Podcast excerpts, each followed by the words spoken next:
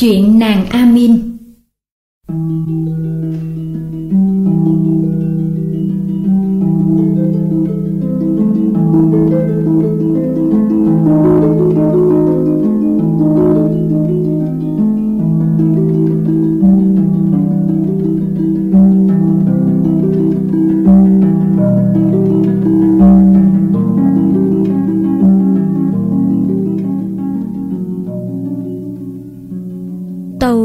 Lĩnh các tín đồ để khỏi phải nhắc lại những điều mà bệ hạ đã rõ qua câu chuyện chị tôi vừa kể. Tôi xin nói ngay rằng mẹ tôi sau khi tậu một cái nhà để sống riêng biệt cho qua những ngày quá bụa đã gả tôi cho một trong những người thừa kế giàu có nhất thành phố này. Tôi được mang theo làm của hồi môn tất cả phần tài sản mà thân phụ tôi để lại cho tôi.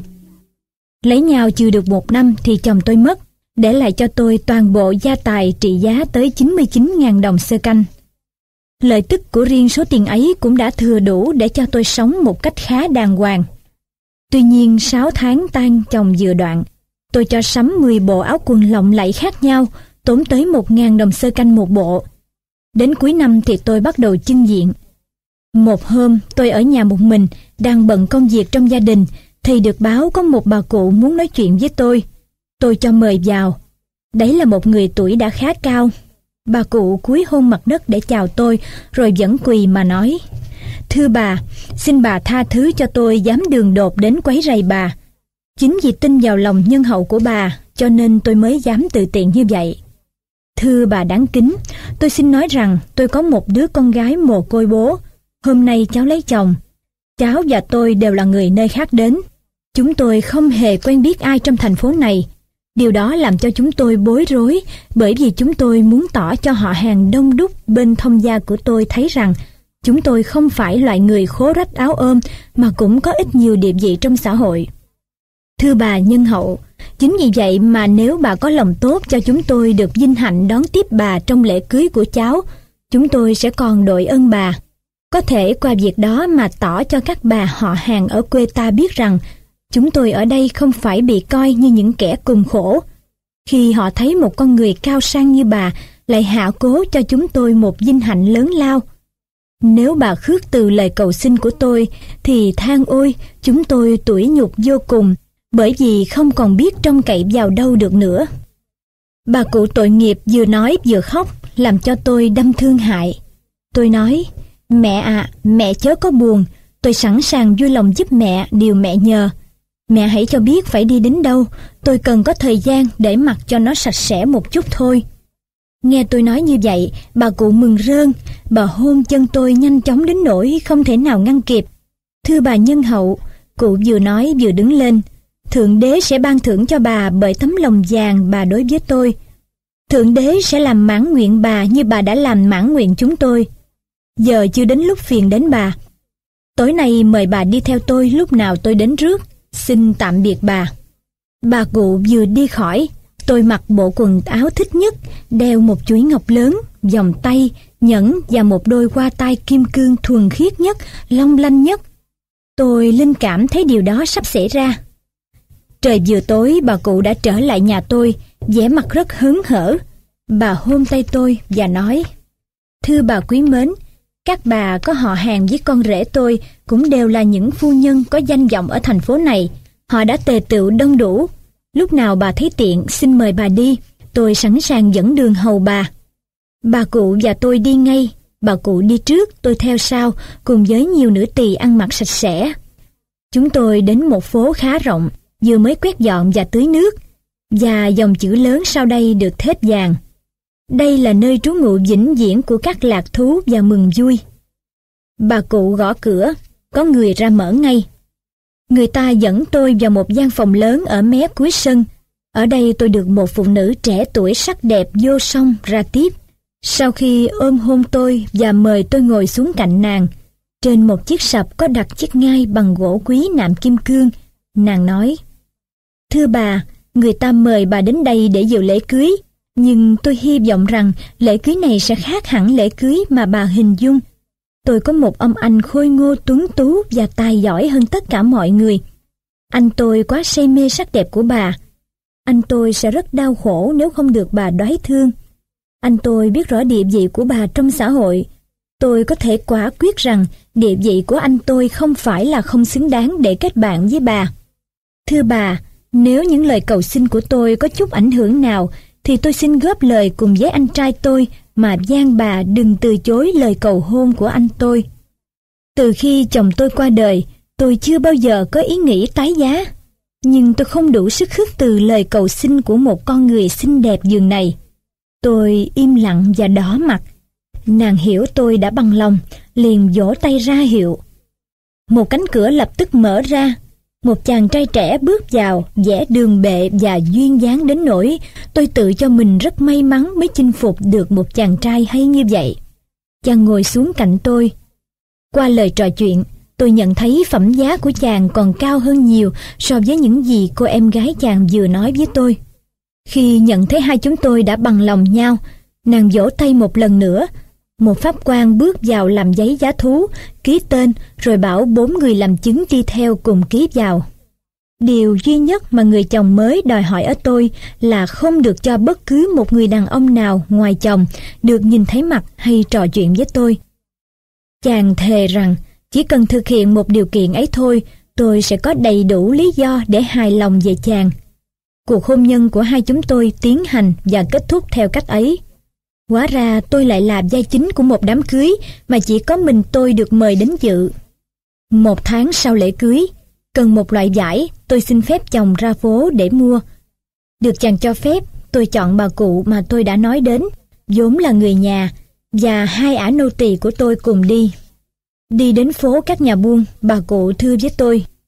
Thưa bà chủ, biết bà cần mua một tấm lụa, tôi xin đưa bà đến nhà một người buôn trẻ. Anh ta có đủ loại hàng, bà đỡ phải mất công đi hiệu này qua hiệu khác. Tôi xin quả quyết rằng bà sẽ tìm thấy ở hiệu anh ta những thứ không nơi nào có. Tôi để mặc cho bà già dẫn đi vào cửa hiệu của một nhà buôn trẻ, người trông cũng khôi ngô. Tôi ngồi xuống và sai bà cụ bảo anh ta cho xem những thứ lụa tốt nhất anh ta có. Bà cụ muốn tự tôi hỏi lấy, nhưng tôi nói cho bà rõ, tôi không được nói với một người đàn ông nào khác ngoài chồng mình. Tôi không được phép làm trái điều đó. Gã nhà buôn đưa cho tôi xem nhiều loại giải, Tôi thấy một loại vừa ý hơn cả, liền sai hỏi xem anh ta định giá bao nhiêu. Gã trả lời bà cụ, tôi không bán nó lấy vàng, lấy bạc. Tôi sẽ xin đưa là quà tặng nếu nàng vui lòng cho tôi hôn một cái lên má. Tôi truyền cho bà cụ bảo gã rằng, gã nói như vậy là sức sượt quá lắm đấy. Nhưng bà cụ không dâng lệnh mà lại nói rằng điều gã nhà buôn đòi hỏi ấy thật ra có quan trọng gì lắm đâu, chỉ việc đưa má ra thôi, thế là xong một việc. Tôi thích được tấm lụa quá, cho nên cũng quá nhẹ dạ nghe theo lời khuyên của bà già. Bà cụ và hai ả nô tỳ đứng ra đằng trước che để khỏi ai trông thấy, và tôi bỏ tấm mạng che mặt ra. Nhưng gã nhà buôn không hôn mà lại cắn vào má tôi đến bật máu. Tôi đau đớn và kinh ngạc quá đến nỗi ngã xuống ngất đi hồi lâu. Đủ thời giờ cho gã nhà buôn đóng cửa hiệu và chạy trốn. Tôi tỉnh lại thấy má đầm đìa những máu. Bà cụ và hai ả nô tỳ đã chú ý kéo tấm mạng che vết thương để bà con chạy lại không nhìn thấy mà chỉ cho là chẳng qua tôi bị một cơn choáng mệt thôi. Bà cụ đi theo tôi hết sức lo lắng về việc vừa xảy ra, cố gắng trấn an tôi. Thưa bà chủ, bà nói, xin bà tha thứ cho, chính già này là kẻ gây nên tai họa ấy.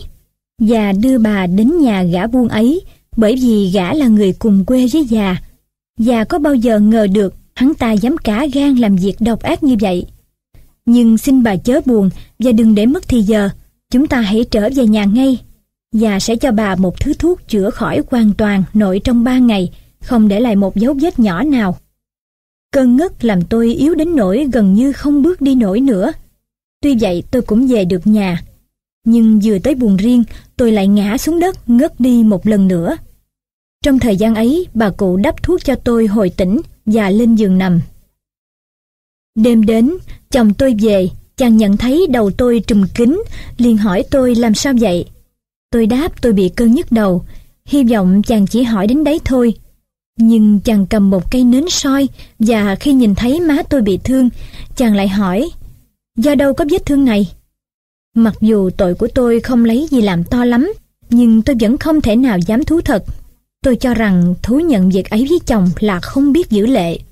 Tôi đáp, trong khi chàng cho phép đi mua giải, một người vác gỗ đi qua sát vào người tôi trong một phố khá chật hẹp, đến nỗi một cây cào xây sát mặt, nhưng không có gì đáng ngại. Cái lý lẽ ấy làm chồng tôi nổi giận. Chàng nói, hành động ấy không thể nào không nghiêm trị. Sáng mai ta sẽ ra lệnh cho cảnh sát trưởng bắt tất cả bọn khuân giác vô lại ấy và cho treo cổ tất cả.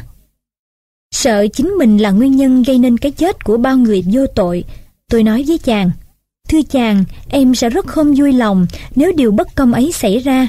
Xin chàng chớ có làm, em sẽ không đáng được tha thứ nếu tại mình gây nên tai họa đó. Vậy thì bà hãy trả lời thành thật cho tôi rõ. Chàng lại nói, vì sao có vết thương trên má bà? Tôi đáp rằng, ấy là do sự vô ý của một người bán chổi cưỡi trên lưng một con lừa. Gã đi sau tôi đầu quay sang phía khác, con lừa của gã xô vào tôi mạnh quá làm tôi ngã xuống đập má vào một mảnh chai. Chồng tôi liền nói, nếu quả đúng như vậy thì sáng mai mặt trời chưa mọc, tể tướng Rafa sẽ được thông báo về sự hỗn láo này. Ông ta sẽ cho xử tử tất cả bọn bán chổi. Nhân danh Thượng Đế, tôi ngắt lời chàng, em gian chàng hãy tha thứ cho họ, họ không phải là thủ phạm đâu. Thế là thế nào thưa bà? Chồng tôi thét, tôi nên tin lời nào, bà hãy nói đi, tao muốn nghe sự thật từ miệng bà. Thưa ngài, em bị cơn chóng mặt và ngã xuống sự việc có như vậy thôi. Nghe đến đây, chồng tôi không còn kiên nhẫn được nữa. Chàng hét lên. À, những lời dối trá làm ta mất quá nhiều thời giờ rồi. Chàng vỗ tay, ba tên nô lệ bước vào. Chúng mày hãy lôi nó ra khỏi giường. Chàng nói và cắn ra chính giữa. Bọn nô lệ thi hành mệnh lệnh. Trong khi một tên giữ đầu, một tên giữ chân tôi, chàng sai tên thứ ba đi lấy một thanh gươm. Khi nó đưa đến, chàng bảo, chém đi, Hãy chặt người nó ra làm hai đoạn, rồi mang xác nó ném xuống sông Tigre làm mồi cho cá. Đấy là sự trừng phạt của ta đối với những kẻ được ta tin yêu nhưng lại bội bạc. Thấy tên nô lệ do dự chưa dâng lệnh ngay, chàng nói tiếp, hãy chém đi chứ, tại sao mày lại dừng lại? Mày chờ đợi gì? Thưa bà, tên nô lệ lúc ấy liền bảo tôi, bà chỉ còn sống được giây lát nữa thôi, bà hãy xem còn muốn được làm điều gì trước khi chết không? Tôi xin được nói một lời. Lời yêu cầu ấy được chấp thuận. Tôi ngẩng đầu, âu yếm nhìn chồng và nói với chàng. Thang ôi, cảnh ngộ em mới bi thảm làm sao? Em phải chết trong những ngày đẹp nhất của đời mình. Tôi muốn nói nữa, nhưng nước mắt và hơi nấc làm tôi nghẹn lời. Điều đó không làm chồng tôi xúc động. Trái lại chàng còn mắng mỏ. Tôi nghĩ có nói thêm được cũng vô ích thôi. Tôi đành chuyển sang cầu khẩn nhưng chàng vẫn không nghe và truyền cho tên nô lệ cứ thi hành phận sự. Vừa lúc ấy, bà cụ vốn là vú nuôi của chồng tôi chạy vào. Bà phủ phục dưới chân chàng và cố gắng khuyên giải. Con ơi, xin con hãy nể công già đã nuôi nấng và dạy dỗ con, hãy vì già mà tha tội cho nàng. Con hãy nhớ sát nhân giả tử, con sẽ làm hủy hoại thanh danh con và mất sự kính trọng của mọi người đối với con người ta sẽ chẳng ngần ngại gì mà chẳng nói vào nói ra về một cơn nóng giận gây nên cuộc đổ máu này. Bà cụ nói những lời đó với giọng hết sức xúc động, kèm theo nước mắt ròng ròng gây ấn tượng mạnh mẽ đến chồng tôi. Chàng bảo vú già, đã vậy thì vì nể u ta tha cho nó sống, nhưng ta muốn rằng nó sẽ mang những dấu ấn khiến nó đời đời phải nhớ tới tội lỗi của mình. Nói đến đây, chàng truyền cho một tên nô lệ cầm một chiếc roi xếp lấy toàn lực quất vào hai bên sườn và trên ngực tôi không biết bao nhiêu roi. Chiếc roi ấy bốc da bốc thịt tôi đến nỗi tôi mê man bất tỉnh. Sau đấy trong cơn giận dữ, chàng lại sai chính những tên nô lệ ấy mang tôi đến vất vào một ngôi nhà. May ở đấy có bà cụ hết lòng chăm sóc chạy chữa cho tôi. Tôi nằm liệt giường 4 tháng, cuối cùng tôi khỏi, nhưng những vết sẹo mà bệ hạ nhìn thấy hôm qua vẫn còn lại từ bấy đến giờ ngoài ý muốn của tôi. Vừa đi lại và ra khỏi nhà được, tôi muốn trở về nhà người chồng cũ. Nhưng đến nơi tôi chỉ nhìn thấy một bãi đất trống. Chồng tôi trong cơn quá giận, không chỉ bằng lòng sai người triệt hạ nó, mà còn cho sang bằng tất cả dãy phố có nhà tôi. Sự cương bạo chưa từng thấy thật đấy, song tôi biết kiện ai. Người gây ra đã tính trước và đã giấu tên, tôi không có cách gì biết rõ. Giả chăng cho dù tôi có biết thì tôi cũng phải thấy rằng Cách thức đối xử ấy chẳng phải bắt nguồn từ một quyền lực tuyệt đối đó sao? Làm sao tôi dám đi thư kiện? Buồn bã, trong tay không còn có gì, tôi đành trở về với chị Zobeid thân yêu của tôi, người mà bệ hạ vừa nghe thuật chuyện. Tôi kể cho chị tôi nghe chuyện mình bị hắt hủi. Chị tiếp đón tôi với tấm lòng nhân hậu vốn có. Chị khuyến khích tôi kiên nhẫn chịu đựng. Chị nói, cuộc đời là như thế đấy, thông thường nó tước đoạt của ta tài sản, bạn bè hoặc người yêu, hoặc tất cả những thứ đó cùng một lúc. Đồng thời, để chứng minh điều vừa nói, chị kể cho tôi nghe về cái chết của hoàng tử trẻ do sự ghen tuông của hai người chị ruột của chị gây nên. Chị lại kể cho tôi nghe tiếp chuyện hai người này bị quá kiếp thành chó như thế nào. Sau khi hết lời an ủi dỗ về tôi, chị giới thiệu chị gái tôi cũng đã về đây ở với chị từ sau khi mẹ tôi qua đời. Thế là sau khi tạ ơn Thượng Đế đã cho chị em chúng tôi đoàn tụ, chúng tôi quyết định ở dậy cùng nhau, từ nay không bao giờ xa nhau. Chúng tôi sống cuộc đời thanh bình như vậy đã lâu. Vì tôi được giao việc chi tiêu trong gia đình, tôi lấy làm thích thú tự mình đi mua sắm những thức ăn vật dụng cần thiết. Hôm qua đi mua hàng, tôi nhờ một gã khuân giác đầu óc thông minh và tính tình dễ mến đưa về nhà. Chúng tôi giữ anh lại chuyện vãn cho vui. Vào chập tối có ba khất sĩ đến xin chúng tôi cho nghỉ nhờ đến sáng hôm sau. Chúng tôi tiếp họ với một điều kiện mà họ chấp thuận. Sau khi được mời dùng bữa, họ mừng chúng tôi một bản quà tấu theo cách của họ. Thì chợt nghe tiếng gõ cửa. Đấy là ba nhà buôn ở Musun. người nào trông cũng rất chững chạc. Họ cũng yêu cầu chúng tôi một điều như các khất sĩ. Chúng tôi cũng đồng ý với cùng điều kiện ấy, nhưng không một ai chịu tôn trọng điều kiện cả. Tuy nhiên, mặc dù chúng tôi có đủ tư cách cũng như quyền lực trừng phạt họ về việc đó, chúng tôi chỉ đòi hỏi họ kể cho nghe chuyện về đời mình. Chúng tôi cũng chỉ hạn chế sự trả thù vào cái việc là sau đấy mời họ ra khỏi nhà, không cho phép họ được nghỉ nhờ cho đến sáng như họ yêu cầu lúc mới đến mà thôi. Hoàng đế Harun al-Rashid rất hài lòng về việc mình đã rõ tất cả những điều muốn biết. Vua công khai bày tỏ sự thích thú đối với những chuyện vừa nghe kể.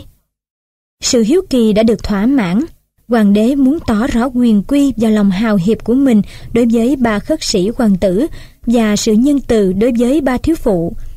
Không thông qua vai trò của tể tướng như thường lệ, vua tự mình truyền với nàng Zobit. Thưa bà, bà tiên mà thoạt đầu bà trông thấy dưới hình một con rắn và sau đấy buộc bà phải tuân theo một luật lệ khắc khe. Bà tiên ấy có nói cho bà rõ chỗ ở hay là có hứa hẹn sẽ gặp lại bà để khôi phục nguyên hình cho hai con chó cái kia không? Tàu đấng thống lĩnh các tín đồ. Nàng Sobiit đáp. Tôi quên chưa thưa để bệ hạ rõ là bà tiên ấy có trao cho tôi một nắm tóc nhỏ. Bà dặn rằng một ngày nào đó có thể tôi sẽ cần đến sự có mặt của bà. Lúc ấy tôi chỉ cần đốt cháy hai sợi tóc là bà sẽ đến ngay tức khắc cho dù bà đang ở bên kia dãy núi Cocaier. Mớ tóc ấy đâu rồi thưa bà? Hoàng đế lại hỏi. Nàng đáp, từ dạo ấy nàng vẫn chú ý luôn luôn mang theo bên người. Quả vậy nàng lấy mớ tóc ra rồi hé tấm rèm cửa che giữa nàng và vua, nàng đưa cho người. Hoàng đế nói, thế thì chúng ta hãy mời bạch Tiên đến đây. Bà làm việc đó lúc này đúng hơn lúc nào hết, ta muốn như vậy. Nàng Zobeid đồng ý, người ta mang lửa đến, nàng bỏ vào đó cả món tóc. Lập tức cung điện rung chuyển, bà Tiên hiện ra trước mặt hoàng đế dưới dạng một người đàn bà ăn mặc tuyệt đẹp. Tâu đứng thống lĩnh các tín đồ, bà Tiên nói, tôi sẵn sàng tuân lệnh bệ hạ. Bà vừa gọi tôi đến đây từng giúp tôi một việc quan trọng. Để biểu lộ lòng biết ơn, tôi đã trả thù hộ bà ta về sự bất nghĩa của hai chị gái bằng cách quá kiếp chúng thành chó. Nhưng nếu bệ hạ muốn, tôi sẽ trả lại nguyên hình cho họ. Hỡi tiên nữ xinh đẹp, hoàng đế nói, bà sẽ làm cho ta hết sức vui lòng. Bà hãy ban cho họ cái ơn ấy.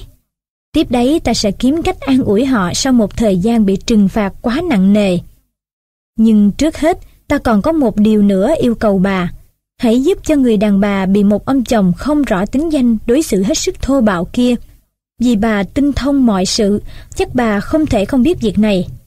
Xin bà hãy vui lòng nói cho ta rõ tên đứa giả mang nào đã không những cho nô lệ đánh đập nàng một cách tàn bạo, mà còn tước đoạt rất bất công tất cả tài sản của nàng.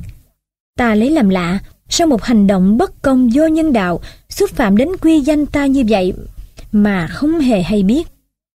Bà tiên đáp, để làm vui lòng bệ hạ, tôi sẽ cho hai con chó cái trở lại nguyên hình.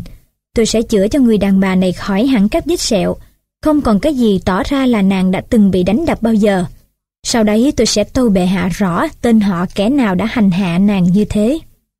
Hoàng đế cho người đến nhà nàng Zobe tìm hai con chó cái. Khi chúng được dẫn tới, theo yêu cầu của bà tiên, người ta mang đến một cốc nước đầy. Bà niệm những lời không ai nghe rõ, rồi đổ nước lên người nàng Amin và lên hai con chó cái. Hai con chó biến thành hai người phụ nữ xinh đẹp khác thường. Các vết sẹo trên người nàng Amin cũng biến mất. Tiếp đó bà tiên tâu cùng hoàng đế. Tâu đứng thống lĩnh các tín đồ, bây giờ chỉ còn có việc nói rõ cho bệ hạ biết ai là ông chồng mà bệ hạ muốn tìm. Người đó rất gần gũi với bệ hạ, bởi vì đó chính là thái tử Aman, con trai cả của bệ hạ, anh trai của hoàng tử Amun. Vì say mê đắm đuối người đàn bà này khi được nghe truyền tụng về sắc đẹp của nàng, chàng kiếm ra một cái cớ để lừa nàng đến nhà và cưới nàng làm vợ. Về trận đòn chàng sai đánh nàng, ít nhiều chàng cũng đáng được tha thứ. Vợ chàng đã hơi quá dễ tính, và những lời nàng đưa ra để biện bạch lại có thể làm cho người ta nghĩ rằng nàng đã sai lầm nặng hơn là sự thật. Đấy là tất cả những gì tôi có thể nói để thỏa mãn sự hiếu kỳ của bệ hạ. Nói đến đây bà tiên chào hoàng đế rồi biến mất. Nhà vua vô cùng khâm phục và hài lòng về những biến đổi vừa xảy ra nhờ có mình. Vua liền có những cử chỉ mà muôn đời về sau người ta vẫn còn nhắc đến. Thoạt tiên, vua cho gọi hoàng tử Aman đến và bảo là người đã rõ đám cưới bí mật của chàng. Vua nói cho chàng rõ nguyên nhân gây lên vết thương trên má nàng Amin. Hoàng tử không chờ vua cha phán bảo, chàng xin nhận lại vợ ngay tức khắc. Sau đấy hoàng đế tuyên bố nhận nàng sobeit làm vợ. Vua lại gợi ý ba chị em kia nên lấy ba khất sĩ con vua. Họ rất biết ơn và nhận cưới ba nàng. Hoàng đế ban cho mỗi chàng một tòa lâu đài tráng lệ trong thành phố Bách Đa và cất nhắc họ lên giữ những trách nhiệm cao sang trong nước. Vua cho họ tham dự các công việc cơ mật của triều đình. Viên đệ nhất pháp quan thành phố Bách Đa được triệu đến cùng với những người làm chứng, lập các giấy giá thú. Và hoàng đế Harun al-Rashid trứ danh, người mang lại hạnh phúc cho bấy nhiêu người, đã trải qua những bước gian truân không sao tưởng tượng nổi, được mọi người vô cùng ca ngợi và hàm ơn.